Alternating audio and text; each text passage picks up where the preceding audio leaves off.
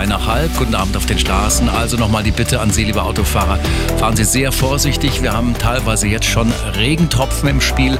Sehr gefährliche Mischung. Es könnte auch Eisregen dabei sein. Winterliche Straßenverhältnisse, insbesondere auch auf den Nebenstrecken und in der Region. Auf der A94 nach Passau verlieren Sie eine Viertelstunde mindestens im Stau zwischen Zahmdorf und Markt Schwaben. Auf der Westumfahrung nach Lindau dauert es eine halbe Stunde länger zwischen Neuherberg und Germering Nord. Ostumfahrung nach Salzburg picken wir uns noch raus. Auch da 30 Minuten länger im Stau zwischen Kreuz Nord und Kreuz Ost. Viele Strecken blinken hier auf unseren Verkehrskarten. Kompletter Stillstand auf dem gesamten mittleren Ring und auch hohes Verkehrsaufkommen in der City. Eine komfortable Fahrt wünscht Ihnen Multipol